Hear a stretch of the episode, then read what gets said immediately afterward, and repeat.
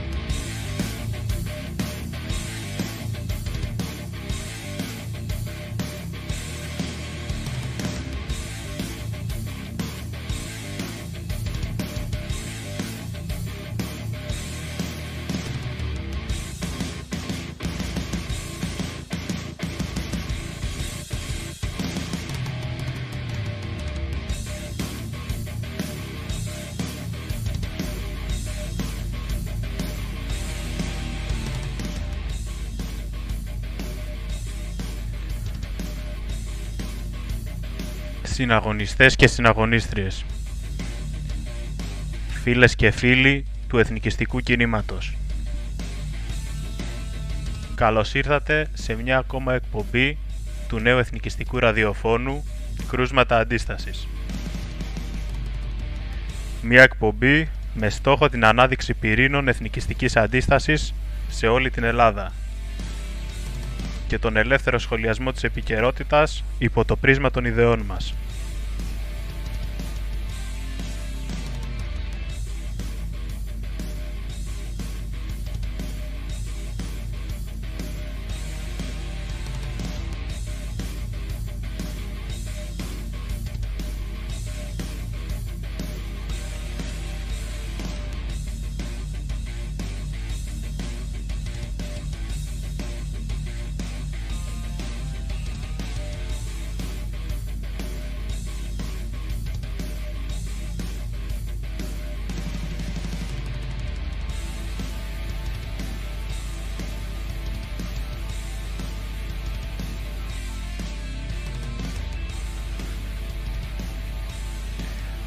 Σήμερα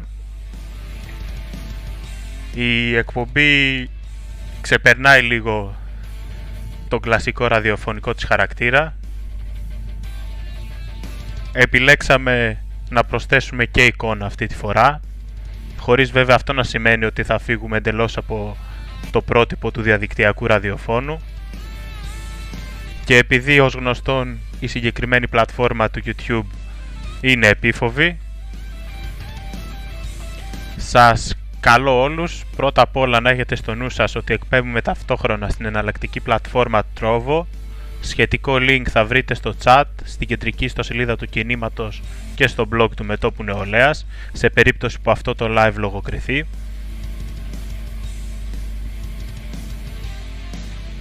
Ταυτόχρονα, επειδή το chat εδώ δυστυχώς δεν είναι ελεύθερο, λόγω των κανόνων που επιβάλλονται από το YouTube, Εάν θέλετε να εκφράσετε ελεύθερα, εντελώς, σχόλια και ερωτήσεις, μπορείτε να το κάνετε στο Twitter με τα κατάλληλα hashtag της εκπομπής Χρυσή Αυγή κάτω Παύλα Radio και το hashtag το σημερινό το επαιτειακό Μίκης Βίβε.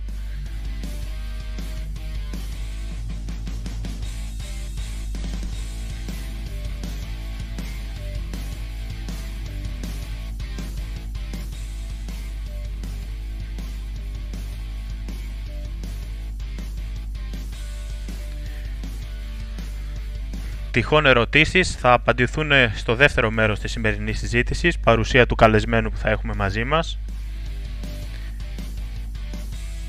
27 Φεβρουαρίου σήμερα και όπως οι περισσότεροι ίσως ήδη γνωρίζετε, σε λίγες ώρες ξημερώνει μία από τις παλαιότερες και γνωστότερες επαιτίους για το σύγχρονο ελληνικό και όχι μόνο εθνικιστικό κίνημα. Η εκπομπή αυτή, όπως φαίνεται και από το τίτλο της, θα αφιερώσει τουλάχιστον το πρώτο μέρος στο, στο ιστορικό αυτής της επαιτίου προκειμένου να θυμούνται οι παλαιότεροι και να μαθαίνουν οι νεότεροι που ελπίζουμε ότι μας ακούνε.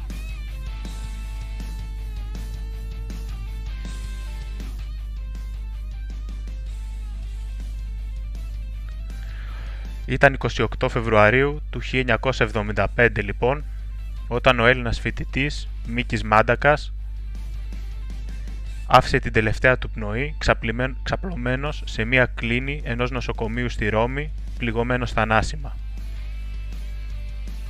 Πρόκειται για ένα μόνο κεφάλαιο μιας από τις πιο αιματηρές περιόδους της μεταπολεμικής ευρωπαϊκής ιστορίας του εθνικισμού, την περίοδο των λεγόμενων μολυβένιων χρόνων.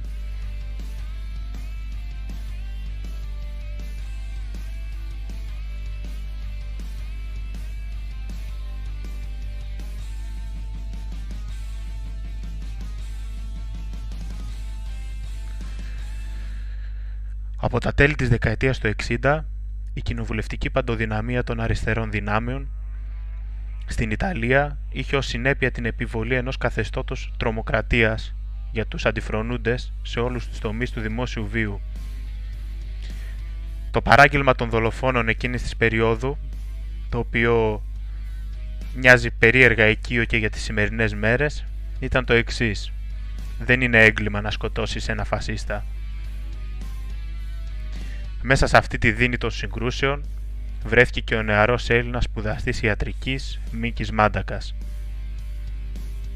Ο Μίκης μεγάλωσε στην περιοχή Παπάγου Αττικής, όπου όπως λίγοι ίσως γνωρίζουν ήταν επίσης ενεργός στον εθνικιστικό ακτιβισμό.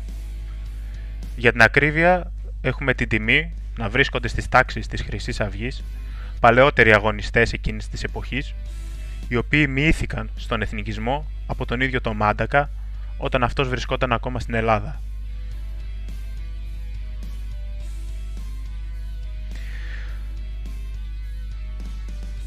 Μετά τις σπουδές του στο τότε γυμνάσιο, ο Μίκης μεταβαίνει στην Πολώνια για να σπουδάσει ιατρική. Εκεί, εν μέσω του κλίματος που ήδη έχουμε περιγράψει, στοχοποιείται λόγω των πεπιθήσεών του και δέχεται σοβαρές επιθέσεις από αριστερούς τραμπούκους. Μάλιστα, κατά τη διάρκεια μιας διαδήλωσης κομμουνιστών κοντά στα πανεπιστήμια, ο Μίκης έτυχε να περάσει ανάμεσά τους. Κάποιοι Έλληνες, ή έτσι θέλουν να αποκαλούνται, κομμουνιστές, φοιτητές, θρασύδειλοι και ανθρωπάκια, τον υπέδειξαν ως γνωστή ρουφιάνη στους Ιταλούς τραμπούκους συντρόφους τους, ως τον Έλληνα φασίστα και προβοκάτορα. Ο Μίκης τότε δέχεται την πρώτη επίθεση, έναν άγριο ξυλοδαρμό, μόνος του, εναντίον ενός πλήθους λυσασμένων αντιφασιστών. Με αποτέλεσμα να εισαχθεί στο νοσοκομείο με πολλαπλά τραύματα σε όλο του το σώμα, όπου θα παραμείνει καθυλωμένος για 40 ολόκληρες ημέρες.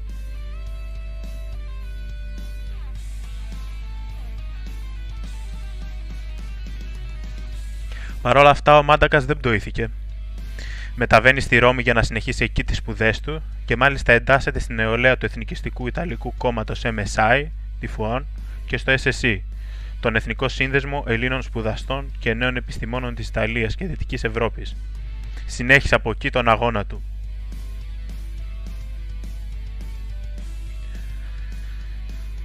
Στις 16 Απριλίου του 1973 έρχεται ένα ακόμα από τα τραγικά γεγονότα της περίοδου. Αριστεροί πυρπολούν το σπίτι του γραμματέα του MSI. Σε αυτή την πυρκαγιά καίγονται ζωντανοί οι δύο γη της οικογένειας. Ο ένας ήταν 23 ετών και ο δεύτερος μόλις 8.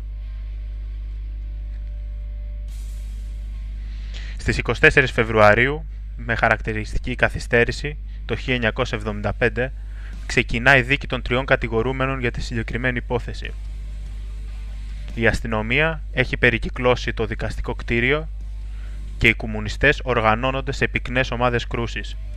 Ο αριστερός τύπος μάλιστα οργανώνει κινητοποιήσεις, διαδηλώσεις, οι διαδηλωτές αποθρασύνονται, ζητούν απελευθέρωση των δολοφόνων με το σύνθημα «Ελεύθερος ο Λόλο», το υποκοριστικό ενός εκ των δολοφόνων.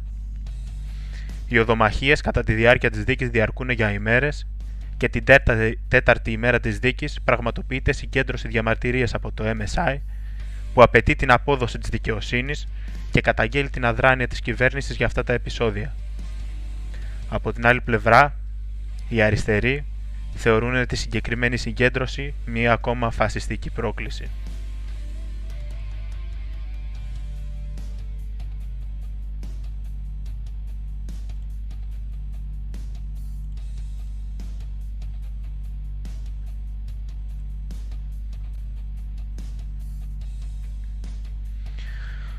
Τότε είναι που αρχίζουν οι συμπλοκές έξω από το δικαστήριο. Πέφτουν μέχρι και πυροβολισμοί από τη μεριά των αριστερών. Έξω από το δικαστήριο τραυματίζεται ένας πολίτης από σφαίρα και ένας δημοσιογράφος από ρήψη αντικειμένων. Στην αίθουσα εκείνη την ημέρα βρίσκεται και ο Μιχάλης Μάντακας. Παρακολουθούσε τη δίκη μαζί με άλλα μέλη του Εθνικιστικού Κοινωνικού Κινήματος. Το μεσημέρι το δικαστήριο αυτό διακόπτει. Οι εθνικιστές οργανώνονται για να βγουν μέσα από αυτό το χάος και αποφασίζουν να συγκεντρωθούν στα τοπικά γραφεία όπου και καταφέρνουν διαφεύγοντας από κλειό με αυτοκίνητο να απομακρυνθούν από τον χώρο της δικαστικής αίθουσας. Έτσι ο Μάντακας με μια ομάδα ακόμα συναγωνιστών καταφέρνουν να απεμπλακούν και να φτάσουν στα γραφεία του MSI. Όμως μέχρι εκεί τους ακολουθεί μια ομάδα περίπου 100 αριστερών και αναρχικών που επιτίθενται με πέτρες, με τούβλα και με βόμβες μολότοφ. Οι επιτιθέμενοι, έχοντας πυρπολίσει την κεντρική είσοδο, προσπαθούν να εισβάλλουν μέσα στα γραφεία του MSI. Λίγοι αγωνιστές που έχουν παραμείνει στο κτίριο, αντιμέτωποι με ασφικτικούς καπνούς και φλόγες, αποφασίζουν να απεμπλακούν χρησιμοποιώντας μια παράπλευρη έξοδο. Τότε όμως γίνονται αντιληπτοί και οι αριστεροί, με ένοπλα τάγματα εφόδου, απαντούν με καταιγισμό πυροβολισμών προς το μέρος τους. Είναι εκείνη η στιγμή που μια από τις σφαίρες διαπερνά το κρανίο του Μιχάλη Μάντακα και σφινώνεται εσωτερικά του δεξιού του κροτάφου, ρίχνοντας τον αιμόφρετο στο δρόμο. Όσο διήρκησε η επίθεση των κομμουνιστών, η αστυνομία ήταν χαρακτηριστικά εξαφανισμένη. Εφημερίδες της εποχής γράφουν χαρακτηριστικά στην πίσω μεριά της τοπικής βρίσκεται σε κόμμα πια ο Μιχτής Μάντακας, στην αγκαλιά ενός συναγωνιστή του που δεν τον έχει αφήσει ούτε λεπτό. Ξαφνικά, από έξω, συγκεκριμένα από την πλευρά της εισόδου με τον διάδρομο, ακούγονται κάποιες φωνές διαφορετικές. Είναι μια ομάδα εθνικιστών που έχει φτάσει στο σημείο και συγκρούεται με τους αριστερούς. Γίνεται ένα πραγματικό πανδαιμόνιο. Η κατάσταση έχει πλέον μπερδευτεί, αφού κανείς δεν ξέρει πόσοι και ποιοι είναι οι αντίπαλοι ακούγονται και κάποιοι πυροβολισμοί ξανά. Μέσα σε αυτό το χαμό, ενώ οι αριστεροί αρχίζουν να εγκαταλείπουν το πεδίο της μάχης φοβούμενοι μη βρεθούν περικυκλωμένοι, στο διάδρομο τραυματίζεται ένας ακόμα εθνικιστής. Οι εγκλωβισμένοι ανοίγουν τα ρολά με δυσκολία, χειροκίνητα, αφού δεν υπάρχει πλέον ρεύμα. Και ενθαρρυμένοι από την άφηξη των δικών τους, ορμούν έξω και επιχειρούν να φτάσουν τους αριστερούς από πίσω. Ένας μοτοσυκλετιστής που περνά από εκεί δέχεται και αυτός μια αδέσποτη σφαίρα από τα τάγματα της αριστεράς. Πλέον καταφτάνουν συνεχώς ομάδες αγριεμένων εθνικιστών από παντού και αφού έχουν μάθει τι έχει συμβεί. Τότε μόνο, ηρωνικά, κάνει την εμφάνισή της και η αστυνομία.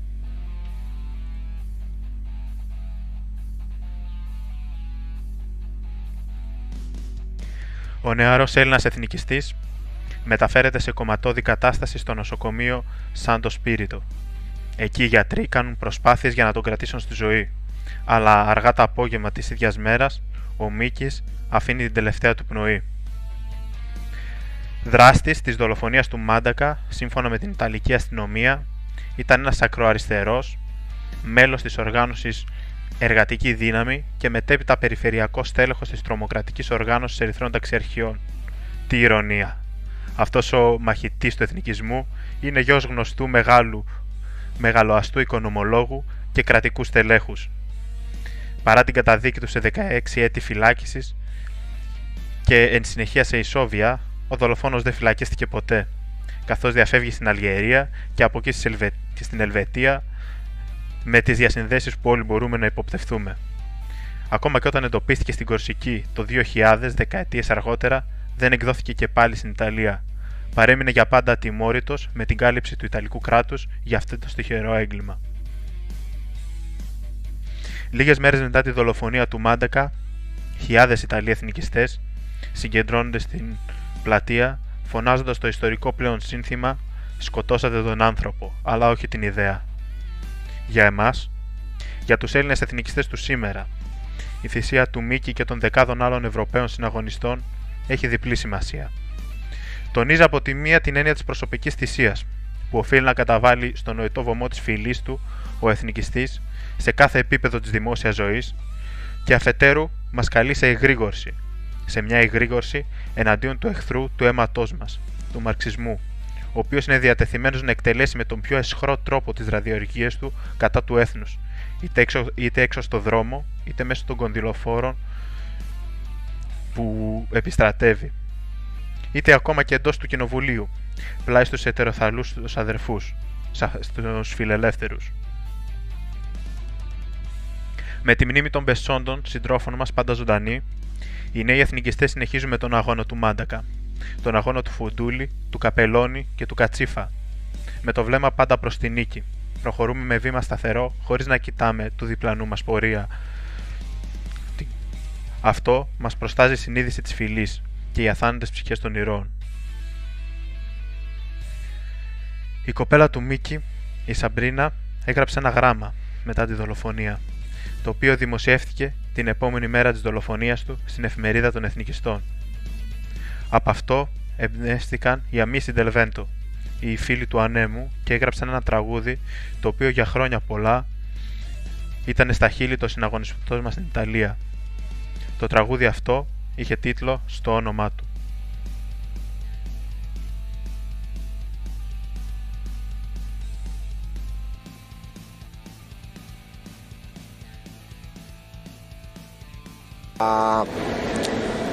Particolare del mondo della destra, così anche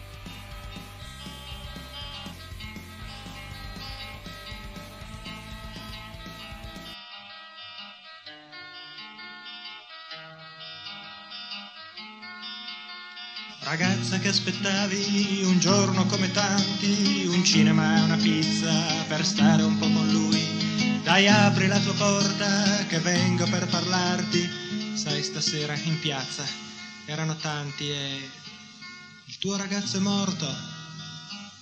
È morto questa sera, vent'anni sono pochi per farsi aprire la testa dall'odio di chi invidia la nostra gioventù di chi uno straccio rosso ha usato per bandiera perché non hai il coraggio di servirne una vera. La gioventù d'Europa stasera piangerà chi muore in primavera per la sua fedeltà. Le idee fanno paura a questa società, ma ancora più paura può far la fedeltà. La fedeltà a una terra, la fedeltà a un amore, sono cose troppo grandi per chi non ha più cuore. Un fiore di ciliegio tu porta tra i capelli, vedendoti passare ti riconoscerò. E sole d'Occidente che accoglie il nostro amico, ritorna a illuminare il nostro mondo antico. Dai colli dell'Eterna ritornino i cavalli che portano gli eroi di questo mondo stanchi, ragazza del mio amico che è morto questa sera, il fiore tra i capelli no, non ti appasserà. Di questo tuo dolore noi faremo una bandiera nel buio della notte, una fiamma splenderà.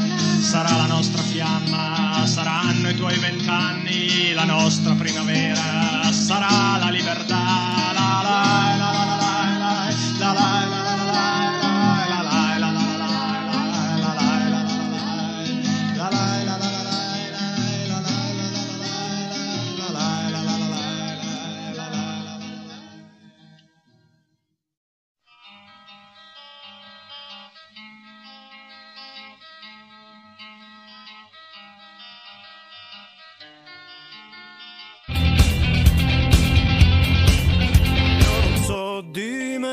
Dimenticare.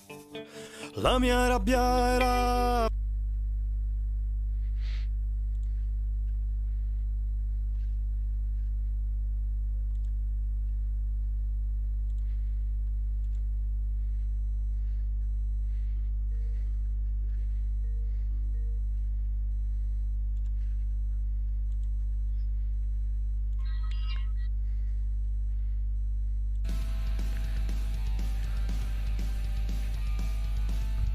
Επιστρέψαμε και πάλι μετά από αυτό το σύντομο αφιέρωμα στο συναγωνιστή Μίκη Μάντακα. Ελπίζω να ήταν μία αναδρομή διδακτική για όσους δεν ήξεραν αυτή την ιστορία ή δεν ήξεραν κάποιες από τις πιο ανατριχιαστικές λεπτομέρειες όπως τα γεγονότα που οδήγησαν στην δολοφονία αυτή για να διαπιστώσουμε το διαχρονικό της εγκληματικής φύσης αυτών που μας πολεμούν. Για το δεύτερο μέρος της εκπομπής έχω τη χαρά να έχω μαζί μου τον συναγωνιστή Νίκο από το μέτωπο νεολαίας της Αθήνας. Καλησπέρα συναγωνιστή. Καλησπέρα Στέφανε, καλησπέρα σε όλους τους συναγωνιστές από όπου και να μας ακούνε. Θα ήθελα να στείλω εκ μέρους του μετώπου νεολαίας της Αθήνας, αλλά φαντάζομαι και όλων των συναγωνιστών στην Ελλάδα, τους αγωνιστικούς χαιρετισμούς αλλά και κουράγιο στους έγκλησους συναγωνιστές του Λαϊκού Συνδέσμου σε Δομικό και Τρίκαλα. Είμαστε εδώ πέρα, Στέφανε, από τη Θεσσαλονίκη, από την Αθήνα. Όλο το μέτωπο νεολαίας είναι εδώ. Η δύναμη της Χρυσής Αυγής είναι εδώ. Η δύναμη της Χρυσής Αυγής εξάλλου είναι το μέτωπο νεολαίας και η νεολαία της. Εκπέμπουμε, αν δεν κάνω λάθος, για τρίτη συνεχόμενη εβδομάδα, Στέφανε, έτσι δεν είναι; Έτσι ακριβώς. Παρά τις τεχνικές δυσκολίες, παρά τη λογοκρισία και τον πόνο διάφορων, είμαστε εδώ. Πολύ σωστά, σε αντίθεση και σε πείσμα όλων αυτών που μας στέλνουν στο περιθώριο. Εμείς είμαστε εδώ, θα το επαναλάβω, το είπες και εσύ. Και θέλω να κάνω μια ειδική αναφορά για τον μήνα Ιανουάριο, που ήταν ένας μήνας γεμάτο δράσης πολιτικού, ακαδημαϊκού αλλά και ιστορικού χαρακτήρα. που ξεκίνησε αρχές Γενάρη, αν δεν κάνω λάθος, στην αυγή του 2020 του 2021, συγγνώμη, αναρτήσαμε ένα πανό που απαιτούσαμε την άμεση αποφυλάκηση του Γενικού Γραμματέα του Λαϊκού Συνδέσμου Νικολάου Μιχαλογιάκου και θα το επαναλάβω πάλι όπου σε πείσμα όλων αυτών βρεθήκαμε στην πλατεία Κολοκοτρώνη στις 6 ώρα το απόγευμα ημέρα Σάββατο με την αστυνομία στα 50 μέτρα κανονική κυκλοφορία και όχι ξημερώματα όπως λένε κάποιοι ποντικοί. Και αναρτήσαμε αυτό το πανό για τον αρχηγό μας ο Γενάρης κύλησε όπως προείπα με τις δράσεις όπου τελείωσε τέλος του μήνα δώσαμε την πιο ηχηρή απάντηση απέναντι στο δεξιό και αριστερό παρακράτος στο κέντρο της Αθήνας μαζευτήκαμε περίπου 250 με 300 άτομα και συνεχίσαμε για 25η χρονιά να τιμάμε τα ίμια όπως μόνο η Χρυσή Αυγή ξέρει το ίδιο έκανε και το μέτωπο νεολαίας Θεσσαλονίκης, το ίδιο έγινε και στη Σπάρτη. Έτσι Σωστά να ακριβώς. μας συμπληρώσεις. Μπράβο. Οι εικόνες και τα βίντεο αυτά υπάρχουν στην κεντρική σελίδα του κινήματος www.χρυσιαυγή.com αλλά και στα social media του Μετώπου Νεολαίας και Στέφανε μου οι εικόνες αυτές θα στοιχιώνουν τα όνειρα πολλών για πολύ καιρό. Το είδαμε και το αναλύσαμε και όλος και με την συναγωνίστρια Εύα πάλι από την Αθήνα εκείνες τις ημέρες. Διαβάσαμε όλα τα δακρύβε- δακρύβρεχτα δημοσιεύματα και για τις δράσεις για, τα- σχετικά με τα ίμια και για τις δράσεις στα πανεπιστήμια. Ε, νομίζω ότι όποιοι είχαν ε, αυταπάτες περί διάλυσης του κινήματός μας πλέον διαψεύδονται με τον πιο πανηγυρικό τρόπο και μετά από αυτές τις δράσεις ακόμα είχαμε την προηγούμενη μόλις εβδομάδα μαζί μας ένα συναγωνιστή από τον Εύρο, από ένα νέο εθνικιστικό πυρήνα του μετόπου νεολαίας. Στο μέλλον φιλοδοξούμε να φέρουμε και άλλα παιδιά μαζί μας, γιατί από ό,τι φαίνεται παρά τα όλα όσα συμβαίνουν, όχι απλά δεν εμπόδισαν την πραγματικά μάχημη νεολαία να έρθει μαζί μας, αλλά από ό,τι φαίνεται τους έδωσαν και ένα παραπάνω κίνητρο. Και επέτρεψέ μου μια προσωπική εκτίμηση ότι αυτή η μαγιά των τερνών νέων παιδιών που έρχεται αυτή τη στιγμή σε αυτή την πολύ δύσκολη φάση είναι ίσως ό,τι καλύτερο μπορούσε να προκύψει αυτή τη στιγμή για το κίνημά μας. Είναι παιδιά που δεν έχουν καμία διάθεση για έδρες, για θέσεις, για πολιτικές σκοπιμότητες, διότι πολύ απλά αυτές δεν υπάρχουν στον ορίζοντα. Βλέπουν μπροστά τους μόνο δυσκολίες και αυτό που, για το οποίο, το μόνο το οποίο μπορεί να τους παρακινεί ως κίνητρο για να έρθουν μαζί μας είναι ο αγώνας. Ο αγώνας και αυτή η αγνή πεποίθηση και η αγνή πίστη απέναντι στις ιδέες μας. Να συμπληρώσω ότι αυτή είναι η γενιά της 7ης Οκτωβρίου. Έτσι ακριβώς. Έτσι ακριβώς. Η γενιά των τελευταίων διώξεων. Ε, δεν ξέρω συναγωνιστή αν παρακολούθησες καθόλου γιατί δεν είχα την ευκαιρία να μπω στο Twitter κάποιοι τυχόν ερωτήσεις ή θέματα που μας έχουν προτείνει πριν προχωρήσουμε συναγωνιστές από τα social media. Στη συναγωνιστή ε, ε, άλλοι κάνουν, να η συναγωνίστρια Νεφέλη γράφει ότι άλλοι κάνουν ιδεολογικά μαθήματα από το YouTube και όχι διάβασμα. Απαντάει σε, έναν, ε, σε ένα σκουπίδι, να το πούμε στεγνά. Η Χρυσή Αυγή ήταν εκεί όταν όλοι οι άλλοι ήταν στον καναπέ με βιντεάκια στο YouTube. Πολύ σωστά, γιατί εμείς ανδρωθήκαμε στους δρόμους και όχι στο διαδίκτυο. Το διαδίκτυο το χρησιμοποιούμε ως μέσο προπαγάνδας και Αν- όχι να προσελκύουμε κόσμο. Μπράβο. αν θέλουμε να είμαστε ειλικρινείς μάλιστα με τον εαυτό μας, είχαμε ελάχιστη παρουσία σε αυτό που λέγεται social media μέχρι πριν λίγο καιρό. Τόσο λόγω της λογοκρισίας, την οποία ήταν δύσκολο να αντιμετωπίσουμε, όσο και ακριβώς για αυτή την αγνή αντίληψη που είχαμε. Δηλαδή, η Χρυσή Αυγή ήταν συνεχώς στο δρόμο και γιατί αυτό είχε μάθει, και κάποιοι άλλοι γίνανε ξαφνικά μεγάλοι και τρανοί επειδή πήραν μερικά like στα social media. Δεν μας αφορά αυτό, δεν έχουμε ίδιο κοινό, δεν έχουμε τίποτα με αυτούς, ούτε να χωρίσουμε ούτε να μοιραστούμε. Ε, θα ήθελα να συμπληρώσω επίσης, συγχωρείτε, ότι αυτή την εβδομάδα που μας πέρασε στο ενδιάμεσο με τις προηγούμενες εκπομπές είχαμε εκ νέου δράσεις και από τον πυρήνα, το νέο πυρήνα του Εύρου με εκαθαρι, εκαθαρίσεις ανθεληνικών συνθημάτων σε σχολικές και όχι μόνο εγκαταστάσεις. Είχαμε επίσης παρεμβάσεις από τον πυρήνα μας κάτω στη Σπάρτη με κάποια εξαιρετικά πανό τα οποία αναρτήθηκαν και θεωρώ ότι θα αναρτηθούν και στην κεντρική ιστοσελίδα για όσους δεν τα έχουν δει ήδη για το ε, σκάνδαλο αυτό της επικαιρότητας με την παιδεραστία στον καλλιτεχνικό και όχι μόνο χώρο Εδώ να σε συμπληρώσω, βλέπω στο Twitter ένα μήνυμα. Κάντε ησυχία όταν τα παιδιά κοιμούνται, όχι όταν τα βιάζουν. Και έχει υπογραφεί Χρυσή Αυγή. Πιθανόν έχει ανέβει από κάποιο σημείο της Πελοποννήσου. Είναι νομ- α, ο- το, το ένα από τα πανό που ανέφερα σχετικά με το σκάνδαλο αυτό είναι το πυρή- από τον πυρήνα της Σπάρτης. Άξιοι συναγωνιστές, ο οποίου θα έχουμε και αυτούς την ευκαιρία στο μέλλον να έχουμε μαζί μας για να συζητήσουμε για τη δράση τους και εκεί κάτω. Επ' αυτού, για όσους δεν το γνωρίζουν, βγήκε και ένα δελτίο τύπου σχετικό, το οποίο επανέλαβε την πάγια θέση του κινήματός μας, ότι που δεν είναι τωρινή, δεν είναι μια θέση ευκαιριακή, ε, επειδή τώρα ξαφνικά απέκτησε το θέμα δημοσιότητα, είναι μια, σχέση που έχει, μια θέση η οποία έχει το κίνημά μας εδώ και δεκαετίες για την επαναφορά της εσχάτης των ποινών για το εσχρό έγκλημα της σεξουαλικής κακοποίησης ανηλίκων και φυσικά του απαράγραπτου. Αυτό είναι μια θέση που είχαμε για χρόνια. Είναι μια θέση που εκφράστηκε και όταν είχαμε την ευκαιρία και μέσα στο ελληνικό κοινοβούλιο και αντιμετωπίστηκε με πανικό και χλέβη από τα κόμματα του δίθεν του εντός εισαγωγικών δημοκρατικού τόξου.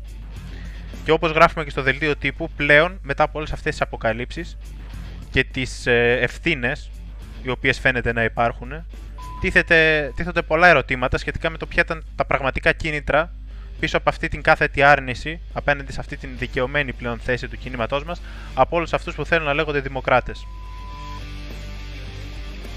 Στον αγωνιστή, να σου- επειδή βλέπω, με ρώτησες για ερωτήσεις, βλέπω Βέβαια. πολλές ερωτήσεις σχετικά με έντυπα ή αν υπάρχει κάποιο επαιτειακό βιβλίο. Θα ήθελες να κάνεις μια αναφορά στα δύο βιβλία που κυκλοφόρησαν μέσα από τις φυλακές, που γράφτηκαν μέσα από ένα κελί; Βεβαίως. Ε, θα το περάσουμε τώρα και το σχετικό banner αυτή τη στιγμή και από την οθόνη. Και με τις πληροφορίες στο τηλέφωνο που μπορεί να γίνουν παραγγελίες. Και σε αυτό το σημείο να υπενθυμίσω ότι εφόσον υπάρχουν ε, πολιτικοί κρατούμενοι στη φυλακή, ε, το μέτωπο νεολαίας πήρε μια πρωτοβουλία και έκδοσε το επαιτειακό ημερολόγιο του κινήματος, όπου πήγε πάρα πολύ καλά. Ξεπέρασαν νομίζω τα χίλια οι και έχουν μείνει κάποια ελάχιστα κομμάτια. Το κόστος είναι 5 ευρώ και καλό θα ήταν να τα εξαντλήσουμε γιατί τα χρήματα πηγαίνουν όλα στους πολιτικούς κρατούμενους της Χρυσής Αυγής. Έτσι ακριβώς η αλήθεια είναι πως έχουν ε, πάρθει πολλές πρωτοβουλίες σε αυτό το τομέα. Ε, τα γεγονότα των φυλακίσεων έπεσαν και με τη συμπλήρωση των 40 ετών αγώνων του κινήματός μας, οπότε έχουν πάρθει και σχε- σχετικές πρωτοβουλίες επ' αυτού. Σε λίγο οι, οι ακροατές, τηλεθεατές θα δούνε και το σχετικό μπάνερ του τελευταίου βιβλίου του αρχηγού μας, το Αθάνατο Νερό, ένα λογοτεχνικό βιβλίο, το οποίο έρχεται αμέσως μετά από το, το βιβλίο του Φυλακές Δομοκού και τα δύο γραμμένα μέσα από τις φυλακές. Για όσους ενδιαφέρονται υπάρχουν σχετικές πληροφορίες αυτή τη στιγμή στην οθόνη σας και για το ημερολόγιο και για το πρώτο βιβλίο επίσης εννοείται μπορούν να βρουν σχετικά banners όπως έχουμε ξαναπεί στα social media και στις κεντρικές ιστοσελίδες του κινήματος. Ε, Βλέπω, Στέφαν, ότι άρχισαν τα σκουπίδια και τρώγονται. Πάλι θα γίνουμε πρώτο θέμα. Κάθε Σάββατο μάλλον είναι. είναι δεδομένο πλέον αυτό, όλο και κάτι θα γίνει. Ο συναγωνιστής Μάνθος γράφει «Αριστεροί πάντα θα είσαστε ρουφιάνοι και θα μας είδηλαν τροπάκια». Σκυλιά του συστήματος. Ακριβώς, Στέφαν, είναι οι ίδιοι που στα 100 μέτρα ήταν μαζί με νεοδημοκράτες στις 7 Οκτωβρίου, με κου- κουκουέδες, με πασόκους και πανηγύριζαν όλοι μαζί. Σε αντίθεση για όλους αυτούς, εμείς είμαστε εδώ. Αυτοί πανηγυρίζαν όλοι μαζί, αλλά κατά τα άλλα είναι αντιεξουσιαστές. Τώρα το πόσο αντιεξουσιαστές είναι,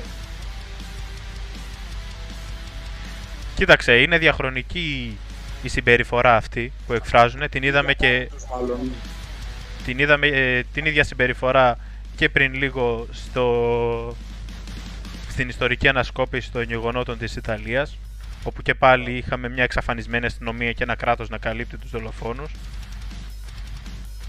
Ε, βλέπω ερωτήσεις και στο Instagram μας έχουν έρθει αυτή τη στιγμή. Ε, ένας συναγωνιστής ρωτάει αν θα γίνουν εκδηλώσεις σχετικά με την επέτειο του Μάντακα. Εγώ απλά θα απαντήσω ότι έχουμε μαζί μας τώρα τον Νίκο, ο οποίος μεταξύ άλλων διαχειρίζεται και κάποια από τα social media του μετόπου νεολαίας της Αθήνας. Όσοι ενδιαφέρεστε να συμμετάσχετε σε εκδηλώσεις είτε στην Αθήνα, είτε στη Θεσσαλονίκη, είτε αλλού, θα πρέπει να απευθυνθείτε άμεσα στι σχετικές σελίδες να στείλετε μήνυμα για να λάβετε τις πληροφορίες για το πώς μπορείτε να εγγραφείτε και να συμμετάσχετε στον αγώνα. Αυτή τη στιγμή το έχουμε ξαναπεί, οι συνθήκες είναι ιδιαίτερες όσον αφορά τις δράσεις και τις εκδηλώσεις. Δεν υπάρχει δυνατότητα για ευνόητους λόγους να ανακοινώνετε το οτιδήποτε εκ των προτέρων. Επομένως, θα πρέπει να είστε. Ακριβώς. Όποιος θέλει να συμμετάσχει θα βρει τον τρόπο και θα μπορεί να υπάρχουν πλέον άπλετοι τρόποι να επικοινωνήσετε μαζί μας. Υπάρχουν τηλέφωνα, υπάρχουν φόρμες επικοινωνίας και στην κεντρική στο σελίδα για την Αθήνα και στο blog του Μετώπου Νεολαίας Θεσσαλονίκης. Υπάρχουν αντίστοιχες σελίδες στο Twitter, σελίδες στο Instagram, εδώ πέρα τα ε, σχετικά κανάλια. Οπότε πραγματικά πιστεύω ότι όποιος θέλει να ε, συμμετάσχει και ρωτάει πραγματικά με διάθεση αγωνιστική, ε, μπορεί, μπορεί να λάβει τις απαντήσεις που θέλει ακριβώς συναγωνιστή. Κάποια άλλη κοπέλα από ό,τι αντιλαμβάνομαι στο Twitter βλέπω μας ρωτάει σχετικά με την Κύπρο αν σκοπεύουμε να δραστηριοποιηθούμε εκεί περισσότερο με κάποιο παράρτημα. Η αλήθεια είναι ότι είμαστε σε επικοινωνία και υπάρχουν συναγωνιστές κάτω στην Κύπρο, άξιοι εθνικιστές και νεολαίοι, με συγχωρείτε, και μεγαλύτεροι σε ηλικία.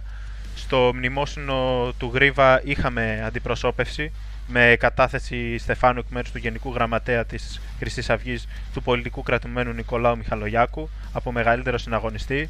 Όποιος ακολουθεί τα social media του μετόπου νεολαίας και του κινήματος θα δει ότι κατά καιρούς ανεβάζουμε και εξορμήσεις από νέους συναγωνιστές που πραγματοποιούνται στην περιοχή της Λευκοσίας και όχι μόνο. Οπότε ναι, όταν έχουμε και την άνεση των κινήσεων, περισσότερο στους μήνες που έρχονται, Σκοπεύουμε πολλά προς αυτή την κατεύθυνση. Όσοι τυχόν μας ακούτε από Κύπρο, θα πρέπει να έρθετε και εσείς σε επικοινωνία με τα μέσα του μετόπου νεολαίας, έτσι ώστε την ε, περίοδο που υπάρχει, θα υπάρχει δυνατότητα να το οργανώσουμε αυτό περισσότερο και να προκύψει εκ νέου στην Κύπρο και ένα κίνημα λαϊκό, εθνικιστικό, μελανέριθρο, με τον τρόπο που ξέρουμε εμείς στη Χρυσή Αυγή και όχι ίσως με τον τρόπο που φαντάζονται κάποιοι άλλοι. Βλέπω από τη Σπάρτη που είπαμε πριν, από τον πυρήνα εκεί πέρα, ότι έχουν δραστηριοποιηθεί πολύ γύρω από το θέμα των τελευταίων ημερών. Άμα θες να κάνεις και εσύ κάποια να σχολιάσεις. Ναι, βεβαίως. Έχουν συνέχεια μηνύματα με πανό από τους, με γράφηκε σε τείχους, με πανό κρεμασμένο. Έχουμε έναν πυρήνα κάτω στην, κάτω στην Πελοπόννησο, ο οποίος είναι πραγματικά ιδιαίτερα ενεργός Όπως επανέλαβα και πριν, ελπίζω στις επόμενες εκπομπές να έχουμε την ευκαιρία να έχουμε συναγωνιστές μαζί μας από εκεί για να μας αναλύσουν περισσότερο την κατάσταση, να καλέσουν παιδιά τα οποία από την ευρύτερη περιοχή μπορεί να μας ακούνε για τους τρόπους που μπορούν να συμμετάσχουν σε αυτόν τον αγώνα. Οι συναγωνιστές της Σπάρτης έχουν αποδειχθεί όντως ακόμα και μετά τις διώξεις ιδιαίτερα δραστήριοι με τη συμμετοχή τους στις πανελλαδικές εκδηλώσεις για τα ίμια, τη συμμετοχή τους, τη συμμετοχή τους στις ε, εξορμήσεις σε πανεπιστημιακούς χώρους και φυσικά με τη τελευταία τους δράση, την οποία ελπίζω να αναλύσουμε με τους ίδιους σε επόμενη εκπομπή, σχετικά με το, το πρόσφατο αυτό σκάνδαλο. Με πολύ ευρηματικά πανό και καλοφτιαγμένο πραγματικά. Έχεις και ένα μήνυμα εσύ. Καλησπέρα, μάγκες συναγωνιστές από Εθνικιστική Μαρτίου Ανατολικά Θεσσαλονίκης. Έτσι. Η Μαρτίου κρατάει δυνατά να είμαστε καλά και η Ανατολική Θεσσαλονίκη. Έχουμε πολλά νεαρά παιδιά, όπως είπα και πριν, νεαρά παιδιά τα οποία ήρθαν μετά την ε, μετά την εντός εισαγωγικών ήττα την εκλογική, αποδεικνύοντας αυτό το πραγματικά ε, ουσιαστικό διαχωρισμό που υπάρχει ανάμεσα στο τι θέλει και τι επιδιώκει η πραγματική μάχη με νεολαία και το τι μπορεί και μπορεί να φαντάζεται κανείς ότι είναι ή μπορεί να γίνει ένα πολιτικό κόμμα. Ο αγωνιστής Πάρης έχει λέει, τονίζει μάλλον ότι όταν η Χρυσή Αυγή μίλαγε για τους παιδόφιλους μας λέγατε φασίστες και απάνθρωπους. Τώρα που έγινε της μόδας Βλέπεις τα αριστερά σκουπίδια να προσπαθούν να καπηλευτούν μέχρι και τον πόνο μικρών παιδιών. Η αλήθεια είναι. Δικαιώθηκε η Χρυσή Αυγή συναγωνιστή. Έτσι ακριβώς. Το κίνημά μας δικαιώθηκε και επ' αυτού είναι πολύ σημαντικό να αναφέρουμε ότι ακόμα και μέχρι σήμερα, ακόμα και αυτοί οι οποίοι ψώνουν τέτοιου είδους ε, ψηλές κορώνες και, και επιδεικνύουν αυτή την υποτιθέμενη μεγάλη ευαισθησία, δεν τολμούν να πούνε αυτή την αυτονόητη θέση την οποία εκφράζει το κίνημά μας και ξέφρασε εκ νέου αυτή τη φορά σχετικά με την αφα- επαναφορά της θανατικής ποινής και το απαράγραπτο. Αυτό δείχνει και σε όσους έχουν ακόμα αμφιβολίες τα κίνητρα πίσω από τις πράξεις τους και για όσους έχουν παρακολουθήσει λίγο παραπάνω το θέμα θα γνωρίζουν ότι και οι μη κυβερνητικές οργανώσεις που ρίχνουν ζεστό χρήμα το οποίο λαμβάνουν από την κυβέρνηση και άλλα κέντρα σε καταλήψεις και αντιεξουσιαστικούς, αντιεξε- αντιεξουσιαστικούς φορείς δεν είναι καθόλου αθώες. Το αντίθετο, οι περισσότεροι εξ αυτών των καθαρμάτων που βλέπουμε σήμερα στις τηλεοπτικές μας οθόνες με θολωμένες χειροπέδες προμηθεύονταν εντός εισαγωγικών Με τον Νικόλαο Μιχαλολιάκο που τον εμφάνισαν με χειροπέδες, παραβιάζοντας ακριβώς. προσωπικά δεδομένα, τεκμήρια της αθωότητας. Όλοι αυτοί λοιπόν, από ό,τι για όσους έχουν ε, ψάξει λίγο παραπάνω και πλέον έχει καταστεί νομίζω σχεδόν κοινή γνώση, προμηθεύονταν τους, τις μεθόδους κάλυψης των ορέξεών τους ακριβώς από τέτοια κυκλώματα εμπλεκόμενα από ΜΚΟ, από ανθρώπους οι οποίοι εμφανίζονταν ως δίθεν φιλέσπλαχνοι, που θέλουν να φέρουν εδώ αυτά τα καημένα τα προσφυγόπουλα για να τους φέρουν μια στέγη και από ό,τι φαίνεται πολύ περισσότερα δυστυχώς. Ε, όσον αφορά το θέμα που ανέφε- αναφέραμε πριν λίγο για, την... για τον τρόπο που παρουσίασαν, επέλεξαν να παρουσιάσουν τα μέσα μαζικής ενημέρωσης τους ε, κρατουμένους στη μία και στην άλλη περίπτωση. Εμείς για αυτή την διαφορά είμαστε ιδιαίτερα περήφανοι. Πραγματικά εγώ μέχρι σήμερα αντριχιάζω όταν βλέπω την εικόνα του αρχηγού μου, του Νικόλαου Μιχαλογιάκου, να βγαίνει από τη γαδά και να υψώνει αντί να κρύβει με, χαρτο, με χαρτοφύλακες και θολωμένες κάμερες στις χειροπέδες να τις υψώνει ψηλά ως ένδειξη του αγώνα και του τρόμου που προκάλεσε αυτός ο αγώνας στο σύστημα. Εμείς έχουμε αυτό το παράδειγμα και από την άλλη έχουν οι- κα- και οι δημοκράτες αντίπαλοι μας έχουν το παράδειγμα του Λιγνάδη. Αυτή είναι η διαφορά μας. Πες στην αγωνιστή. Και ο δημόφιλος ο Β στο Twitter υπενθυμίζει το σύνθημα του αρχηγού εκείνη τη μέρα: Ζείτε η Χρυσή Αυγή, κάτω οι Ρουφιάνοι. Έτσι. Διαχρονικό σύνθημα που αποδείχθηκε πολύ διορατικό και στο επόμενο μέλλον.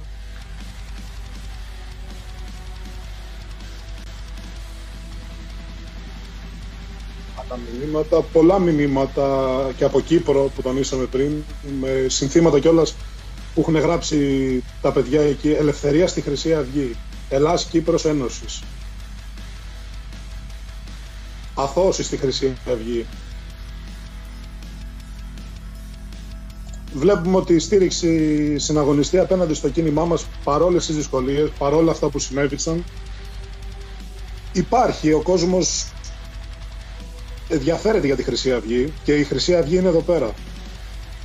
Ναι, είναι ο πιο αγνός κόσμος που μπορεί αυτή τη στιγμή να προσεγγίσει το κίνημά μας. Ε, και στο Instagram έχουν έρθει κάποιες ερωτήσεις. Από ό,τι βλέπω έχουμε... Κάποιος μας ρωτάει... Κάποιος μας ρωτάει για το είδος της ιδεολογίας μας και αναφέρει και κάποιες από αυτές, εθνικός συνδικαλισμός, τοταλισμός και τα σχετικά. Στην αγωνιστή μπορείς να βρεις αναλυτικά τις ιδεολογικές μας θέσεις, εφόσον μας ακούς αυτή τη στιγμή, στο κεντρικό site του κινήματος.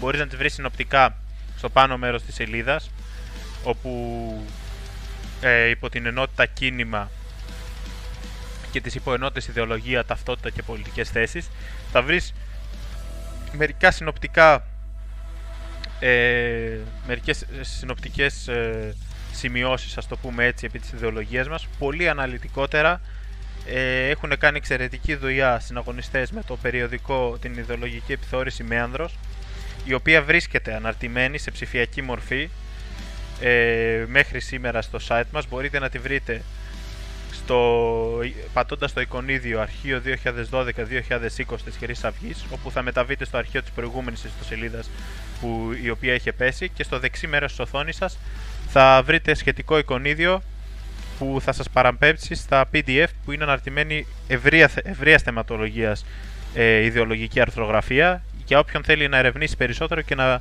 του δώσει και ένα έναυσμα παραπάνω για βιβλιογραφία. Το κίνημά μας εδώ και πολλές δεκαετίες πέραν του ακτιβιστικού του έργου, πέραν του πολιτικού του έργου έχει παράξει και ένα τεράστιο ιδεολογικό έργο με μπροστάρι τον αρχηγό μας ο οποίος έχει συγγράψει ε, δεκάδες νομίζω πραγματικά βιβλία ε, ιδεολογικού επίπεδου που είχαμε να δούμε τουλάχιστον αρκετές δεκαετίες στην Ελλάδα, αν θέλουμε να είμαστε ειλικρινείς. Και είναι κάτι το, το οποίο για το οποίο όλη η γενιά μας, αλλά και οι προηγούμενες γενιές είναι ευγνώμων ε, σ' απέναντι στον αρχηγό. Ε, αυτά τα βιβλία και τα κείμενα μπορείτε να τα προμηθευτείτε από τις κατατόπους τοπικές. Αυτή τη στιγμή δεν λειτουργεί το διαδικτυακό κατάστημα και από ό,τι ε, μαθαίνω υπάρχουν προσπάθειες και από αυτού. Βεβαίως, το επόμενο διάστημα θα είναι στον αέρα και αυτό. Βρισκόμαστε σε οργανωτική ανασυγκρότηση, ας πούμε. Και είναι πολύ λογικό συναγωνιστή. Ναι, και όλα θα γίνουν. Ήδη υπάρχουν εκδόσεις οι οποίες δημοσιεύονται. Βέβαια, βέβαια. Τα δύο βιβλία του αρχηγού. Υπάρχει υλικό από προηγούμενα χρόνια που όποιος ενδιαφέρεται μπορεί να προμηθευτεί. Καθημερινά η σελίδα ανανεώνεται με, με επικαιρότητα, με κείμενα ιδεολογικού περιεχομένου. Τα δελτία τύπου του κινήματος αναρτούνται σχεδόν επί καθημερινής βάσης. Η Χρυσή Αυγή λειτουργεί κανονικά. Δεν έχει αλλάξει κάτι. Να ενημερώσουμε αυτούς που είτε ενδιαφέρονται καλοπροαίρετα είτε κακοπροαίρετα ότι είμαστε εδώ. Κάποιος ε, συναγωνιστής προφανώς ε, προτρέχει όπως γράφει. Μας ρωτάει αν θα γίνουν οι εκδήλωσεις στις θερμοπύλες. Ε, συναγωνιστή κάθε χρόνο πριν μιας χρονιάς με συγκεκριμένες ευθύνες γίνεται η συγκεκριμένη εκδήλωση. Έγινε και το περασμένο έτος όπως προφανώς θα έχεις δει παρά τα, τις δυσκολίες και θα γίνει και, και το 2021 μέσα στο καλοκαίρι. Εφόσον θες να συμμετάσχεις και σε αυτή την εκδήλωση όπως οι προηγούμενες που έχουμε αναφέρει, θα πρέπει να είσαι σε άμεση επικοινωνία με τον κοντινότερο εθνικιστικό πυρήνα δράσης του κινήματος της Χρήσης Αυγής. Μόνο από εκεί μπορείτε, μπορείτε να ενημερώνεστε για τα πάντα και μπορείτε να ενημερώνεστε έγκυρα. Ε, θα ήθελα να αφιστήσω την προσοχή ιδιαίτερα των νεότερων που μας ακούν αυτή τη στιγμή σε ύποπτα και περίεργα καλέσματα στα social media, facebook και instagram κυρίως από άτομα που μπορεί να λένε ότι είναι εθνικιστές ή είναι χρυσαυγίτες και χωρίς να έχουν καμιά στην πραγματικότητα εξουσιοδότηση για να διαδίδουν κινητοποιήσεις, να φτιάχνουν οργανώσεις και δεν ξέρω και εγώ τι άλλο. Οποιαδήποτε ενημέρωση θέλετε να έχετε για να είναι ασφαλής και έγκυρη και έγκαιρη, θα πρέπει να τη λαμβάνετε έχοντας εγγραφεί στον κοντινότερο εθνικιστικό πυρήνα δράσης που έχετε. Είτε αυτός είναι στην Αθήνα, είτε είναι στη Θεσσαλονίκη, είτε είναι στη Σπάρτη, είτε είναι στη Ρόδο, είτε είναι σε κάποια άλλη περιοχή της Βορείου Ελλάδος. Ε, Ευτυχώς υπάρχουν πολλοί.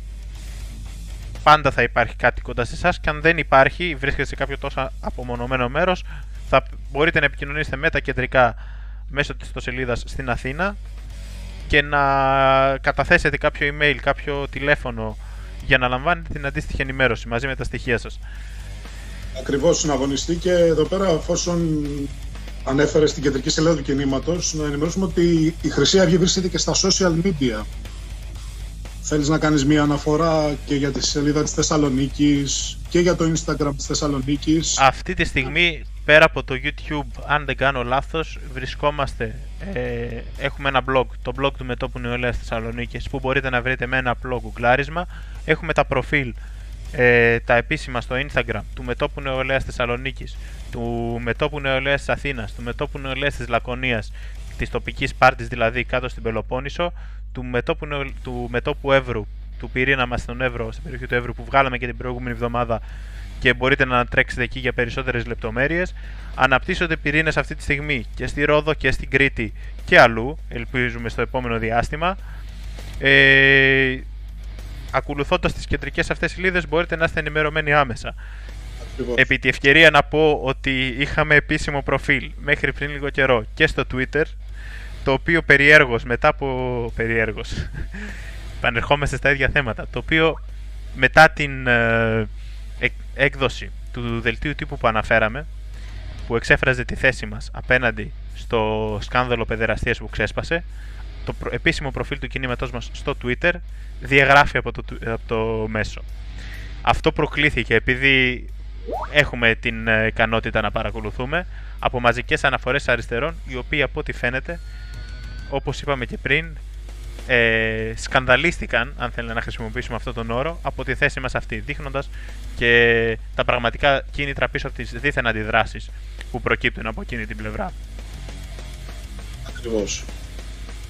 Πολλά τα μηνύματα πάντως συναγωνιστή. Ένας άλλος συναγωνιστής ρωτάει για τα 40 χρόνια άμα θα γίνουν εκδηλώσεις Λοιπόν, ε, έχουν γίνει κάποιες επαιτειακές δράσεις. Μία από αυτές τις ανέφερε στην πλατεία Κολοκοτρώνη ο συναγωνιστής ήδη.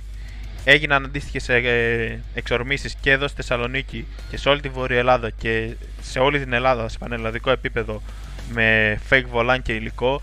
Εδώ στη Όχι Θεσσαλονίκη στις, πέντε, όχι στις 5 τα ξημερώματα φαντάζομαι στην αγωνιστή. Πολλοί θα ήθελαν κάποιοι, ε, αλλά και σε αυτή την περίπτωση, όπως και στα πανεπιστήμια, πήγαμε βράδυ, πήγαμε απόγευμα, πήγαμε πρωί, πήγαμε μεσημέρι, μια φορά δεν βρέθηκε ένας να μας σταματήσει. Εσείς κάτω πήγατε νωρίς το απόγευμα, εμείς εδώ πήγαμε μέρα μεσημέρι όπως φαίνεται και στις φωτογραφίες, αλλού πήγανε και πιο αργά μπας και τους βρούνε, ε δεν βρήκαμε κανέναν ρε παιδιά και δεν πήγαμε και μακριά. Στα πανεπιστήμια πήγατε, πήγαμε, Τα παιδιά είναι τόσο αντεξουσιαστές που εμποδίζουν. τι να σου πω, συναγωνιστή. Εμείς εδώ πάνω, όταν πήγαμε στα πανεπιστήμια, ξέραμε ότι 10 μέτρα παραπέρα υποτίθεται πως είχαν ε, συγκέντρωση, όχι συγκέντρωση, συνέλευση για τον Κουφοντίνα. Δεν είδαμε κανέναν προς μεγάλη μας απογοήτευση. Όταν κάναμε την δράση για τα 40 χρόνια, πήγαμε στην Αγγελάκη. Ένα βήμα από τα πανεπιστήμια, δίπλα στην Καμάρα, παραδίπλα είναι Ναβαρίνου. Για όσου ξέρουν τη Θεσσαλονίκη, ξέρουν ποιον στέκει υποτίθεται ότι είναι αυτά. Πάλι δεν βρέθηκε κανένας να μας αντιμετωπίσει. Κρίμα. Δεν πειράζει. Κάποια άλλη φορά τα παιδιά, όταν θα είναι ελεύθερα, μπορεί να τα βρούμε. Και εμείς στο ΕΚΠΑ στην Αθήνα που πήγε το μέτωπο νεολαίας Ακριβώς. Κάτω στην Αθήνα, Αρχεία. να το τονί... 7 λεπτά με φανάρια. Κανένας. Στο πάντιο που υποτίθεται κάποιοι αράζουν και όλας εκεί πέρα, κανένας. να Στα τονί... ίμια που λέγανε ότι δεν θα μας αφήσουν να ξανασηκώσουμε κεφάλι, πήγαν κάναν τους καραγκιόζιδες στις μία η ώρα το μεσημέρι. Εμείς το απόγευμα ανενόχλητοι κάτσαμε όση ώρα θέλαμε εμείς. Μαζέψαμε τον κόσμο που θέλαμε εμείς, γιατί μπορούσαμε και παραπάνω. Και πήγαν ακριβώς και λειτουργήσαν όλα όπως θέλαμε, με γνώμονα να τιμήσουμε τους γενναίους πεσόντες αξιωματικούς. να... Τα βήματα συναγωνιστή Να είναι το- πάρα πολλά από τους συναγωνιστές. Να πούμε και ένα καλησπέρα στο Χρήστο το Χατζησάβα. Βεβαίως, όπως μας παρακολουθεί. Να πούμε και ίσως, ίσως για δεύτερη φορά ε, το ιδιαίτερο της δράσης σας κάτω στα πανεπιστήμια στην Αθήνα, όπου πήγατε μία φορά, έγινε ένας, χα... Για την ημερίδα των συντακτών μετά. Βεβαίως, έγινε ένας χαμός την πρώτη φορά που πήγατε. Βγήκανε με ε, μεγάλη δυναμικότητα και με αχετικότητα οι διάφοροι αντιφασίστες να δηλώσουν ότι δεν θα ξαναπατήσει ποτέ φασίστα στα πανεπιστήμια, ποτέ ξανά χρυσαυγίτης και μόλις την επόμενη μέρα ήσασταν ξανά σε μια άλλη ακόμα σχολή. Νομίζω είναι χαρακτηριστικό του τύπου της δράσης που αναπτύσσει πλέον το κίνημά μας. Ακριβώς.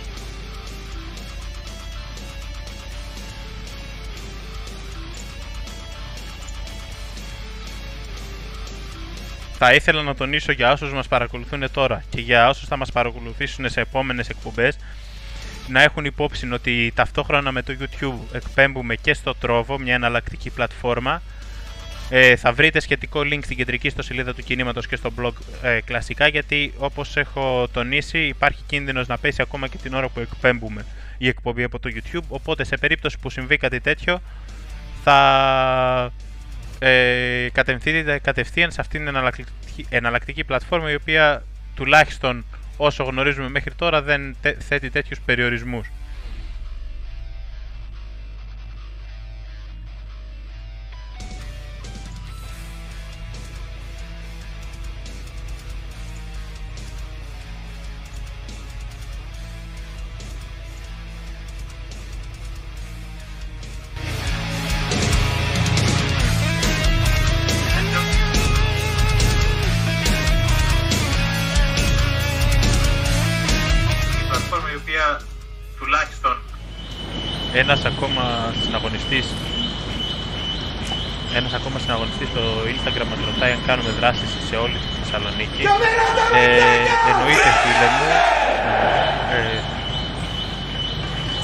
Δεις αναλυτικά τις δράσεις που έχουν γίνει μέχρι τώρα στο blog μας. Έχουμε καλύψει μεγάλο εύρος της Θεσσαλονίκης από τις περιοχές Επανομής και της Περαίας όπου έχουμε πάει επανειλημμένα στις ανατολικές ε, ε, στο, στις ανατολικές περιοχές του Δήμου Θεσσαλονίκης, στις δυτικές περιοχές, στην Πηλαία, στην Καλαμαριά, στις Ιχές, ε, στο κέντρο της Θεσσαλονίκης ακριβώς πολλές φορές όπως ανέφερα ήδη.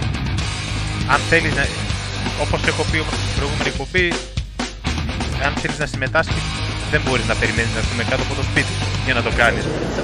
Allora, l'estrema Όποιος, ε, destra θέλει, ψάχνει ogni τον anno ρίσκο. eh, commemora il- l'anniversario del- della morte dei suoi caduti. È una caratteristica particolare del mondo della destra, così anche se al suo interno l'estrema destra è estremamente frammentata e ad esempio tra Forza Nuova e il Fiamma non corrono buoni rapporti eh, è una, una massa estremamente eterogenea che va dal, eh, dai deputati di Alleanza Nazionale al, eh, all'estrema destra rappresentata appunto da Forza Nuova, Fiamma Tricolore, il Fronte Nazionale e piccoli movimenti di base come possono essere le comunità militanti. Τον κόσμο δεν πρόκειται να το προδώσουμε ποτέ.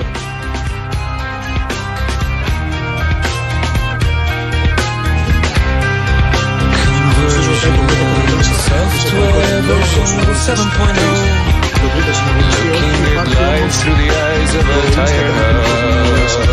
όπου είναι network.athens It seems a pastime activity.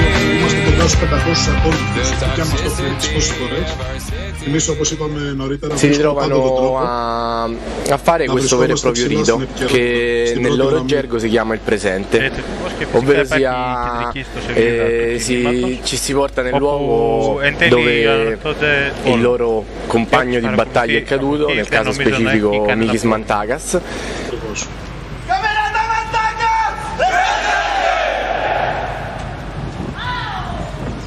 almeno il mio punto di vista è che questi anche questi riti siano il tentativo di tenere in piedi qualcosa che in realtà sta mano a mano scemando, anche semplicemente per un problema temporale.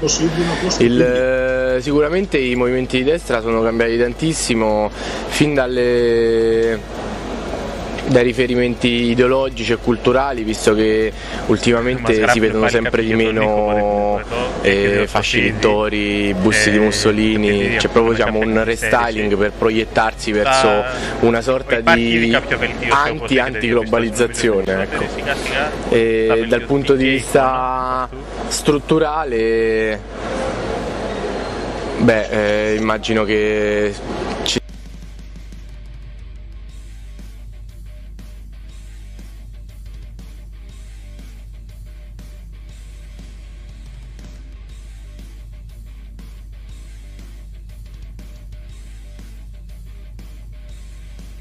ci Συναγωνιστή, με ακούς. Υπάρχει ήδη κάποιο Ναι, Γράφει κάποιες αναφορές ότι υπάρχει πρόβλημα με τον ήχο. ναι, ναι, ναι, το, το έχω δει ήδη, διορθώθηκε. Διορθώθηκε έτσι. Θέλω να πιστεύω ότι έχει διορθωθεί. Ε, μας ρωτάνε από ό,τι βλέπω στο chat τι γνώμη έχουμε για το βανδαλισμό του αγάλματος του Αριστοτέλη στην Θεσσαλονίκη. Ε, Συναγωνιστή υπάρχει πρόβλημα, λέει, με την ένταση του βίντεο. δώστε μου μια Είναι- στιγμή. Ήδη κάποια Δες το λίγο. διορθώθηκε. Από τα υπερσύγχρονα στούντιο. Οπότε έχει διορθωθεί. Ε, μας ρωτάνε από ό,τι βλέπω στο chat. Ναι. Ε, διορθώθηκε, όχι, διορθώθηκε ήδη από ό,τι μας λένε. Λοιπόν, ε, σχετικά με τους βανδαλισμούς σε αγάλματα, εκκλησίες και, και λοιπά μνημεία. Δυστυχώς ένα φαινόμενο το οποίο ε, το βλέπουμε επανειλημμένα, όχι μόνο στη Θεσσαλονίκη, παντού, δεν λέω κάτι καινούριο. Ε, αυτό το φαινόμενο έχει δύο πτυχές. Πρώτον, αναδεικνύει την, ε, χαρ- το, την χαρακτηριστική ανικανότητα και αδιαφορία που επιδεικνύει το κράτος απέναντι σε τέτοια φαινόμενα. Δεν μπορεί στην Αριστοτέλους, όπως ε, αναφέρθηκε ας πούμε τώρα, να μην ε, γίνεται αντιληπτό κάτι τέτοιο. Υπάρχει λίγα μέτρα παραπάνω μόλις αστυνομικό τμήμα, υποτίθεται πως γίνονται ε, περιπολίες, υπάρχουν κλούβες, είναι σημείο με κίνηση. Παρ' όλα αυτά εξακολουθούν να συμβαίνουν αυτά τα φαινόμενα. Την απάντησή του την έχει δώσει ήδη το κίνημα σε πολλές περιπτώσεις ε, για το τι μπορεί να γίνει και για το τι υπάρχει θέληση να γίνει. Συγκεκριμένα ένα χρόνο πριν περίπου ένα από τα παραδείγματα που μου έρχονται υπόψη εδώ στη Θεσσαλονίκη κατά τη διάρκεια της πανδημίας κάποιοι εκμεταλλεύτηκαν την ε, χαμηλή κίνηση που υπήρχε και βανδάλισαν ε, ιερούς ναούς οι οποίοι ήταν μάλιστα αναγνωρισμένα μνημεία από την UNESCO και είχε γίνει τότε μεγάλο θέμα. Αυτό που δεν έγινε μεγάλο θέμα ήταν η απάντηση του μετόπου νεολαία Θεσσαλονίκης εδώ, όπου με εξορμήσεις δώσαμε και εμείς δικιά μας απάντηση σε τουλάχιστον τρία διαφορετικά στέκια παρακρατικών στη Θεσσαλονίκη οι οποίοι έλαβαν το μήνυμα με το πολύ απλό σύνθημα κάτω τα χέρια από εκκλησίες και ναούς και άλλα ωραία συνθήματα τα οποία, με τα οποία βρέθηκαν αντιμέτωποι τουλάχιστον τις επόμενες ώρες και η αλήθεια είναι πως μετά από αυτές τις εξορμήσεις δεν είχαμε άλλα τέτοια φαινόμενα τουλάχιστον για αρκετό καιρό σε τόσο, μεγάλου, τόσο μεγάλη σημασία μνημεία. Είναι χαρακτηριστικό λοιπόν και είναι γενικότερο χαρακτηριστικό του κινήματός μας αυτό ότι υπάρχει θέληση και τεχνογνωσία για να αντιμετωπιστεί κάθε πρόβλημα και αυτό το αποδεικνύουμε, δεν περιμένουμε να μας έρθει κανένα, καμία θέση, καμία κυβέρνηση για να το αποδείξουμε. Το αποδεικνύουμε εδώ και δεκαετίες με τη δράση μας στον δρόμο και με όποιο μέσο μας διατίθεται. Και πάνω σε αυτό που λες συναγωνιστή, η συναγωνίστρια πιθανόν Ηλιάδα, δεν ξέρω αν ακούστηκα προηγουμένως λόγω του τεχνικού προβλήματος που υπήρξε, έχει γράψει ότι ο φόβος που νιώθει η κυβέρνηση για τη Χρυσή Αυγή είναι ταυτόχρονα αυτογνωσία. Γνωρίζουν ότι η νεολαία είναι μαζί της, γνωρίζουν τη δύναμη του εθνικισμού, γνωρίζουν πως οι ίδιοι είναι απλώ σκουπίδια. Η αλήθεια είναι πως ακόμα και σε αυτή τη φάση στην οποία βρισκόμαστε οι αριθμοί είναι αμήλικτοι. Είχαμε δύο εκλογικές διαδικασίες τα τελευταία χρόνια, το 2015 και το 2019 σε εθνικό επίπεδο. Σε αντίθεση με το τι μπορεί κάποιοι να πιστεύουν ε, λόγω της γενικότερης εικόνας, τα ποσοστά και οι απόλυτοι αριθμοί σε ψήφιους, τους οποίους έλαβε το κίνημά μας από τη νεολαία, από τις ηλικίες 18 μέχρι 25 και πάνω ετών, αυξήθηκαν το 2019.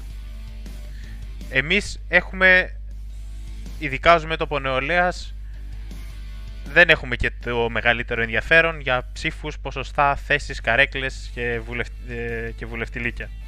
Και έχει αποδειχτεί αυτό διαχρονικά. Όπως Παρόλα αυτά, ακριβώς. Παρόλα αυτά, αυτό που λέει αυτή τη στιγμή είναι ένα γεγονός και είναι ουσιαστικά μια μέτρηση δυνάμεων όσον αφορά τη νέα γενιά που έρχεται, η οποία, όπως ε, είπαμε και πιο πριν και το αποδεικνύει και με τη δραστηριότητά της πλέον, δεν μασάει από αυτά που βλέπει. Ακριβώς.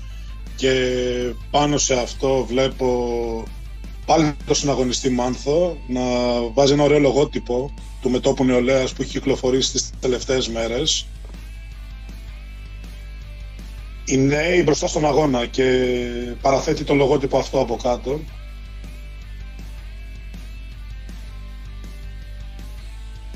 Η συναγωνίστρια Μαριάνθη βάζει τα 40 χρόνια εθνικιστικού αγώνα τα Φέιβολαν που πετάχτηκαν εκατομμύρια σε όλη την Ελλάδα τον προηγούμενο μήνα. Πραγματικά. Ήταν όπως αναφέραμε ήδη και όπως το αναλύσαμε και σε προηγούμενες εκπομπές, ήταν δύο μήνες αυτοί που πέρασαν γεμάτοι δράσεις και θα συνεχίσουν να είναι κατά τον ίδιο τρόπο. Ε,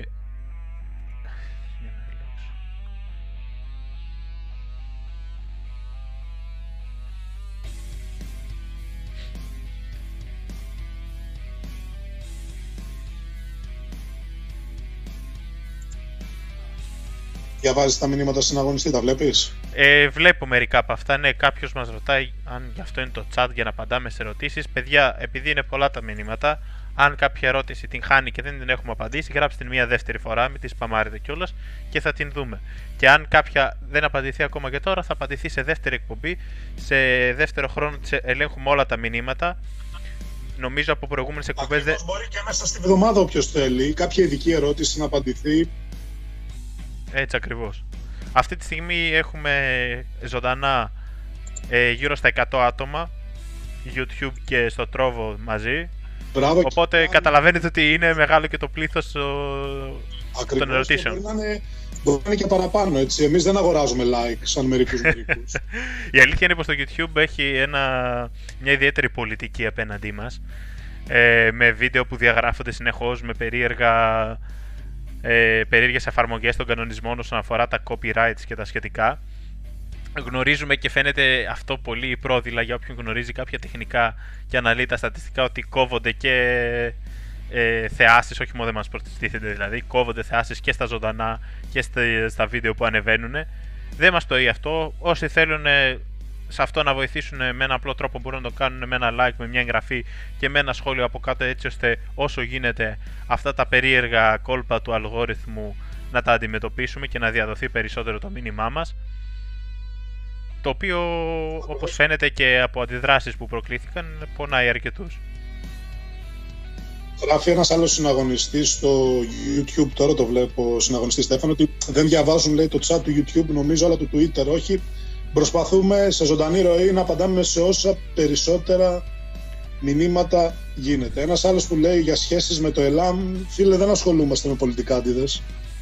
Κοίταξε, Ξεκαθαρίσαν, ξεκαθαρίσαν τη θέση τους μετά την 7η Ναι. Οκτωβρίου. Άλλοι μείναν εδώ, άλλοι πήγανε μακριά. αυτή τη στιγμή δεν έχουμε ε, σχέση με κανένα επίσημο πολιτικό κόμμα που κατεβαίνει σε εκλογές στην Κύπρο. Έχουμε πολλούς συναγωνιστές όπως αναφέραμε πριν, οι οποίοι είναι δραστήριοι και πιστοί στις ιδέες του κινήματός μας. Κάποιοι επέλεξαν από φόβο, από αδιαφορία, δεν γνωρίζω ακριβώς και ούτε με αφορά το αποτέλεσμα μετράει, να αποστασιοποιηθούν μετά τις ε, δυσκολίες. Εμείς τιμάμε αυτούς που μας τιμάνε. Τιμάμε τα παιδιά, τα νέα και τους μεγαλύτερους που παρέμειναν πιστοί σε αυτούς που τους μάθανε, που τους δίδεξαν τον εθνικισμό, στον αρχηγό μας και στα άλλα παλαιότερα στελέχη. Τιμάμε τα παιδιά που ήρθαν μετά τις διώξεις δίπλα μας και με αυτούς θα πορευτούμε. Και οι άλλοι μπορούν να τη γράφουν ελεύθερα. Ακρι- Ε, σχετικά με τα μηνύματα να πω ότι ναι μεν βλέπουμε και τα μηνύματα στο YouTube αλλά είναι ιδανικό με τα hashtag της εκπομπής να γράφετε στο Twitter κυρίως για τους λόγους που είπαμε, που είπαμε πριν που αφορούν τη λογοκρισία, κάποια πράγματα ακόμα και αν συμφωνούμε εδώ σε αυτό το chat δεν μπορούμε να τα αφήσουμε, θα πρέπει να διαγράφονται διότι το YouTube έχει περίεργους κανόνες, περίεργους ε, αλγόριθμους οι οποίοι μπορεί να εντοπίσουν μια κακιά εντός εισαγωγικών λέξη και να ρίξουν όλο το, το live. Αυτός είναι και ο λόγος που αποφεύγα, αποφεύγαμε μέχρι τώρα να χρησιμοποιήσουμε το YouTube. Το, κάναμε αυτή, τη- το κάνουμε αυτή τη στιγμή πιλωτικά και δεν το κάνουμε σε αποκλειστικότητα. Όπως είπα και πριν εκπέμπουμε και σε δεύτερη πλατφόρμα στην οποία σας ε, προτρέπω όλους να συνδεθείτε και να παρακολουθείτε και από εκεί. Σε κάθε περίπτωση, όπως είπαμε και σε προηγούμενες εκπομπές, όποια και αν είναι η πλατφόρμα, η εκπομπή θα γίνεται και θα βρίσκεται πάντα τα σχετικά links στις σελίδες του κινήματός μας. Η συναγωνίστρια Αριάνδη λέει ότι οι γυναίκες εθνικίστρε είναι εδώ σαν νέε σπαθιάτισε. Έτσι ακριβώς έχουμε τη χαρά να έχουμε μαζί μας πολλές νέες κοπέλες και στο μέτωπο νεολαίας και, ε, και μεγαλύτερες συναγωνίστριες που είναι μαζί μας και να πούμε την αλήθεια βάζουν τα γιαγιά σε πολλούς δίθεν σκληρούς, μάχημους οι οποίοι εξαφανίζονται με την πρώτη δυσκολία και βρίσκουν διάφορους περίεργους όρους να αυτοπροσδιορίζονται απλά για να πούν ότι δεν είναι Χρυσή Αυγή. Μάγκες, όταν σας βάζουν τα γιαγιά κοπέλες 18 και 17 ετών νομίζω θα πρέπει να σκύβετε το κεφάλι κάτω και να μην πολύ μιλάτε. Κάποιος ακόμα... Για Instagram είναι μερικοί και για κανένα. τα, έχουμε, τα έχουμε αναλύσει αυτά. Κάποιος μας ρωτάει από ποια ηλικία μπορεί να κάνει κάποιο συγγραφή και να βοηθάει σε δράσεις. Κοίταξε, ε, αγαπητέ φίλε, τα γραφεία μας είναι ανοιχτά σε κάθε ηλικία, μικρή ή μεγάλη, για να έρθει κάποιος, όχι αυτή την περίοδο λόγω καραντίνας, αλλά εφόσον θα γίνουν οι σχετικές ανακοινώσεις και θα υπάρξει ανοιχτή λειτουργία εκ νέου, μπορείς να έρθεις, μπορείς να ρωτήσεις από κοντά την ερώτηση που έκανες και εσύ, γιατί δεν ξέρω σε ποια ηλικία βρίσκεσαι αυτή τη στιγμή. Ακόμα και ανήλικος να είσαι, δεν υπάρχει κανένα πρόβλημα να έρθεις και να ακούσεις μια ιδεολογική ομιλία, να ανοιχτεί σε όλους, μια πολιτική ενημέρωση. Τώρα, αναλόγως στις δυνατότητες του καθενός που έχουν να κάνουν και με τις ικανότητες και με τις γνώσεις του και με την ηλικία του, ο καθένας μπορεί να βοηθήσει σε διαφορετικούς τομείς. Ε, αυτό εξετάζεται κατά περίπτωση. Θα πας στην κοντινότερη ε, τοπική οργάνωση ή πυρήνα όταν θα υπάρχει η σχετική ανοιχτή λειτουργία ή θα επικοινωνήσεις με τα, μέσα για να σε ενημερ- τα σχετικά μέσα του μετώπου νεολαίας για να σε ενημερώσουν και θα κάνεις αυτή τη συζήτηση από κοντά με τους ε, υπεύθυνους. Έχουμε χαιρετισμούς από ό,τι βλέπω και από το μέτωπο νεολαίας της Ρόδου άξιους συναγωνιστές, συμμετείχαν και στη δράση που κάναμε ε, την πανελλαδική στα πανεπιστήμια.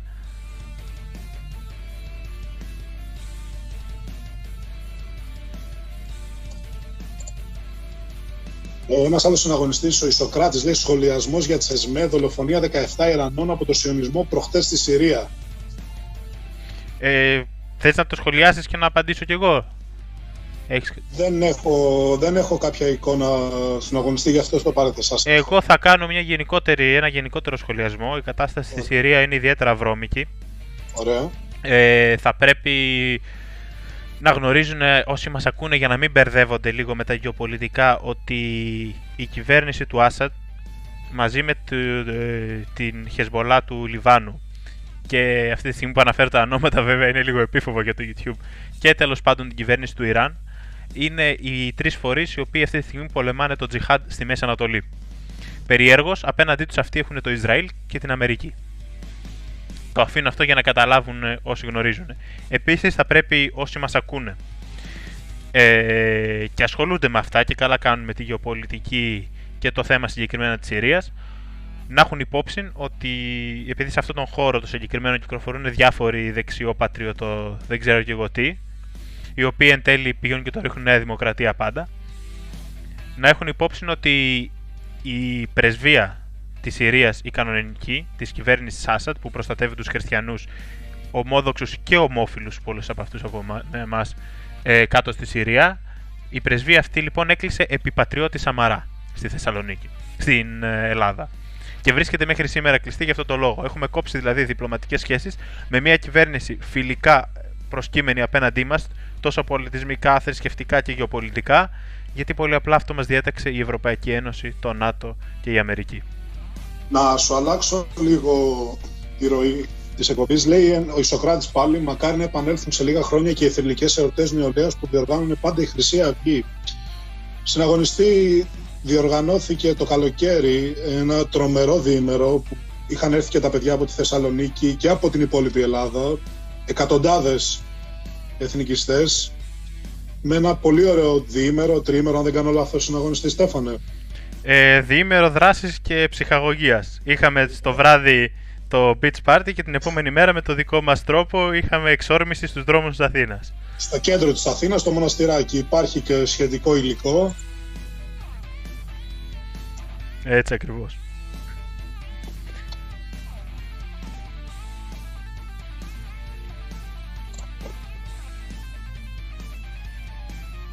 Και επ' αυτού μάλιστα εγώ θα ήθελα να εφιστήσω εκ νέου την προσοχή σας που μας ακούνε να εγγραφούν και να επικοινωνήσουν με τους κατατόπους πυρήνες.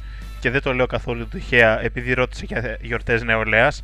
Ετοιμάζονται κάποια πράγματα για μέσα στο καλοκαίρι πρώτα ο Θεός που θα είναι που θα είναι κάπως καλύτερα τα πράγματα.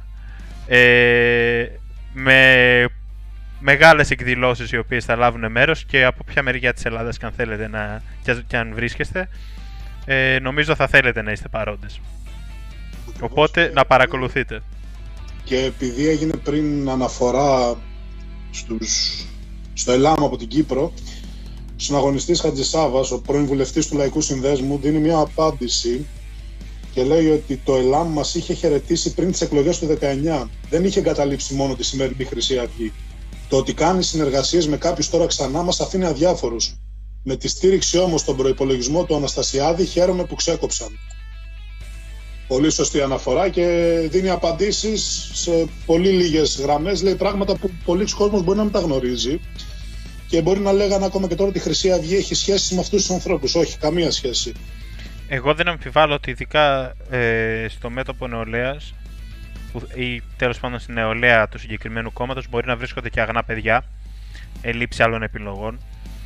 Ε, θα, καλέσω, θα καλέσω όσους εξ αυτούς μας ακούνε ή θα μας ακούσουν να ψαχτούν επί του ιδεολογικού και πολιτικού του θέματος για να δουν πού πραγματικά μπορούν να δραστηριοποιηθούν και θα τους δοθεί επιλογή στο μέλλον ελπίζω αρκετά, στο αρκετά άμεσο μέλλον να στηρίξουν κάτι πραγματικά λαϊκό και εθνικιστικό. Ένας φίλος ακόμα στο Twitter μας ρωτάει ε, Χρυσή Αυγή είναι πολιτικό κόμμα άρα πρέπει να ενδιαφέρεται και για την εκλογή βουλευτών και τελικά για την ανάληψη της εξουσίας.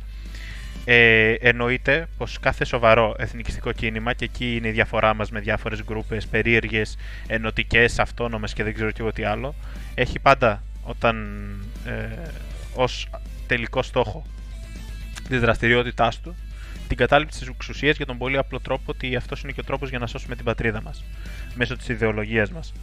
Αυτό που λέμε όταν λέμε ότι δεν μας ενδιαφέρουν τόσο εκλογές και βουλευτηλίκια είναι ότι δεν πρόκειται να εμπλακούμε σε, σε αυτό το παιχνίδι, ειδικά μια τέτοια περίοδο των δημοσκοπήσεων, ε, των 3%, των 8%, των 7%, των 1, τόσο και δεν ξέρω και εγώ τι άλλο. Δεν μας αφορά αυτό το παιχνίδι ε, Όπως είχε πει πολύ χαρακτηριστικά και το 2012 ο αρχηγός, εμείς δεν θέλουμε ένα κομμάτι της πίτας, θέλουμε ολόκληρη την πολιτική πίτα. Αυτό σημαίνει ότι δίνουμε τον αγώνα σε όποιο πεδίο μας δίνεται η δυνατότητα. Το πολιτικό κόμμα είναι ένα πεδίο εξ αυτό. Δίνουμε τον αγώνα εκεί και ως μετοπονολίας και ως κίνημα γενικά. Απλά δεν είναι το μόνο. Το κίνημα προσφέρει πολλά περισσότερα πέραν αυτού. Βρισκό, βρε- βλέπω στην αγωνιστή ότι είμαστε και στις τάσεις του Twitter για ακόμα ένα Σάββατο. Δεν, δεν γνωρίζω γιατί δεν έχω εικόνα αυτή τη στιγμή. Μακάρι. Είναι και αρκετοί συναγωνιστές. Ωραία. Καλό είναι αυτό αν ισχύει. Ε, αυτή τη στιγμή που βρισκόμαστε και στο YouTube ε, έχουμε μια μεγαλύτερη ευκαινησία όσον αφορά τις διαφορετικές πλατφόρμες. Αυτός είναι και ο λόγος που έχουμε αυτή την εναλλαγή γιατί δυστυχώς πρέπει να παίζουμε λίγο με τα τεχνικά και με το σύστημα για να αντιμετωπίσουμε τη λογοκρισία που έχουμε απέναντί μας.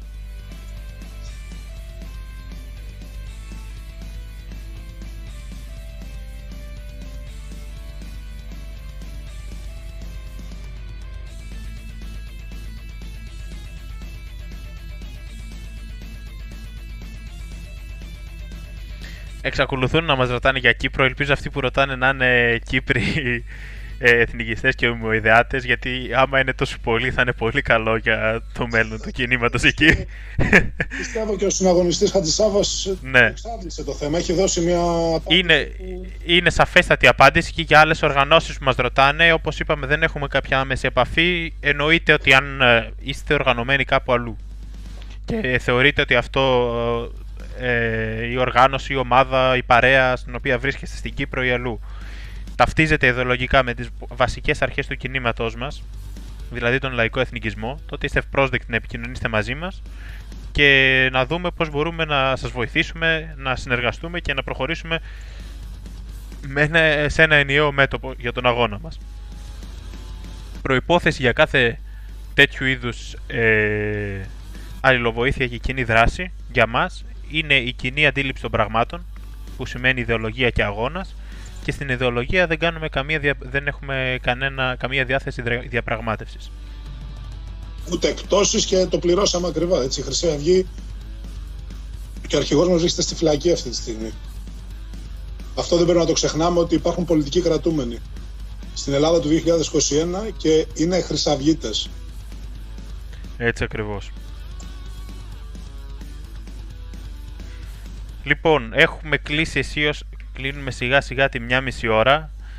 Ε, οπότε δεν βλέπω και ιδιαίτερες άλλες ερωτήσεις ούτε στο Twitter προς το παρόν ούτε στο YouTube. Να τσεκάρω και το τρόπο. Ναι, νομίζω έχουμε καλύψει τα θέματα στο 100% όσοι μπαίνουν ε, α- λίγο αργότερα και επαναλαμβάνουν ε, ερωτήσεις που έχουν ήδη απαντηθεί θα, μπορούν, θα βρίσκεται διαθέσιμη η εκπομπή και στο Trovo και στο, και στο YouTube. Στο BitShoot που ρώτησε κάποιος φίλος είναι δύσκολα τα πράγματα. Για όσους δεν γνωρίζουν, το BitShoot μας έβαλε και επισήμως σε blacklist ως Χρυσή Αυγή. Με άλλους δεν ασχολήθηκε. Με εμά ασχολήθηκε. Ε, οπότε το επίσημο κανάλι που είχαμε εκεί ήδη έχει πέσει. Έχει μείνει το κανάλι του Μετώπου Νεολαίας Θεσσαλονίκης.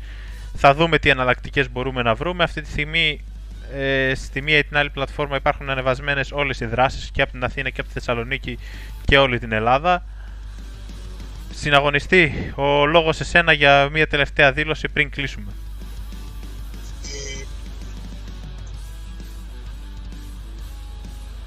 Θα πρέπει...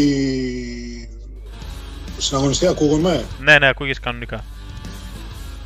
Λοιπόν, ε, θα πρέπει ο κόσμος να καταλάβει ότι η Χρυσή Αυγή και το μέτωπο νεολαίας είναι εδώ πέρα. Δεν έχει τελειώσει τίποτα. Δεν τελειώνει καμία ιδέα με καμία καταδικαστική απόφαση αυτού του κράτους που πραγματικά εγώ το φτύνω προσωπικά στα μούτρα. Ε, ο αρχηγός μας βρίσκεται στη φυλακή. Πρέπει να συνεχίσουμε να τιμήσουμε τον αγώνα του που τον ξεκίνησε πριν 40 χρόνια και διότι το 2013 σκοτώθηκαν δύο παιδιά και για αυτά τα δύο παιδιά θα πρέπει ο αγώνας να συνεχιστεί. Αυτά από εμένα. Πιστεύω Νομίζω κάλυψες, μας κάλυψες Αυτό, πριν ο αυτό. συναγωνιστή. Ε, εγώ θέλω να ευχαριστήσω όλα τα παιδιά που μας άκουσαν και σήμερα. Ακριβώς. και συμμετείχαν στο chat, στο Twitter και στα λοιπά social media βοηθώντας την εκπομπή να αποκτήσει περισσότερη δημοσιότητα. Σας καλώ να το συνεχίσετε και τις επό- ε- επόμενες μέρες για να διαδοθεί παρά τις δυσκολίες η φωνή του κινήματός μας. Θα, τι, τα λεπτά που θα ακολουθήσουν ε, θα, έχουμε, θα κλείσουμε το live από το YouTube εντελώς. Όσοι θέλουν μπορούν να πάνε στο link του Τρόβο το οποίο θα βρίσκεται σε λίγο στο chat για μερικά λεπτά εθνικιστικής μουσικής όπως συνηθίζαμε στις υπόλοιπες εκπομπές η οποία φυσικά δεν μπορεί να ακουστεί στην πλατφόρμα του YouTube καθόλου. Ε, καλό βράδυ σε όλους και κλείνω με το μήνυμα το οποίο θα είναι σταθερό από εδώ και πέρα στην εκπομπή μας για να το θυμούνται όλοι λευτεριά στους πολιτικούς κρατούμενους της Χρήσης Αυγής. Καλό βράδυ.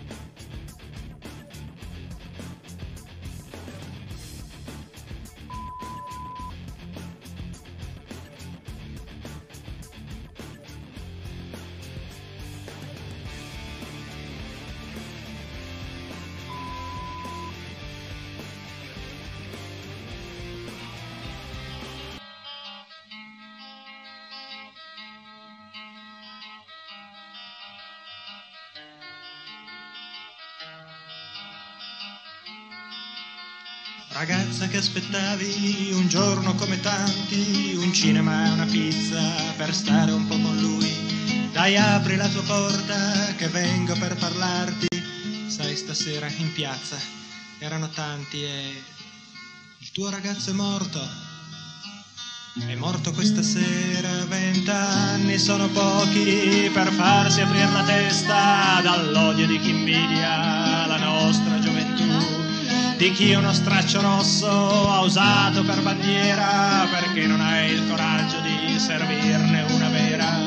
La gioventù d'Europa stasera piangerà chi muore in primavera per la sua fedeltà. Le idee fanno paura a questa società, ma ancora più paura può far la fedeltà.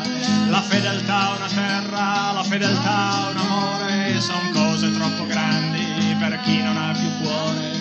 Un fiore di ciliegio tu porta tra i capelli, vedendoti passare ti riconoscerò. E sole d'Occidente che accoglie il nostro amico, ritorna a illuminare il nostro mondo antico. Dai colli dell'Eterna ritornino i cavalli che portano gli eroi di questo mondo stanchi, ragazza del mio amico che è morto questa sera, il fiore tra i capelli no, non ti appasserà. Di questo tuo dolore noi faremo una bandiera nel buio della notte, una fiamma splenderà. Sarà la nostra fiamma, saranno i tuoi vent'anni, la nostra primavera, sarà la libertà. La la la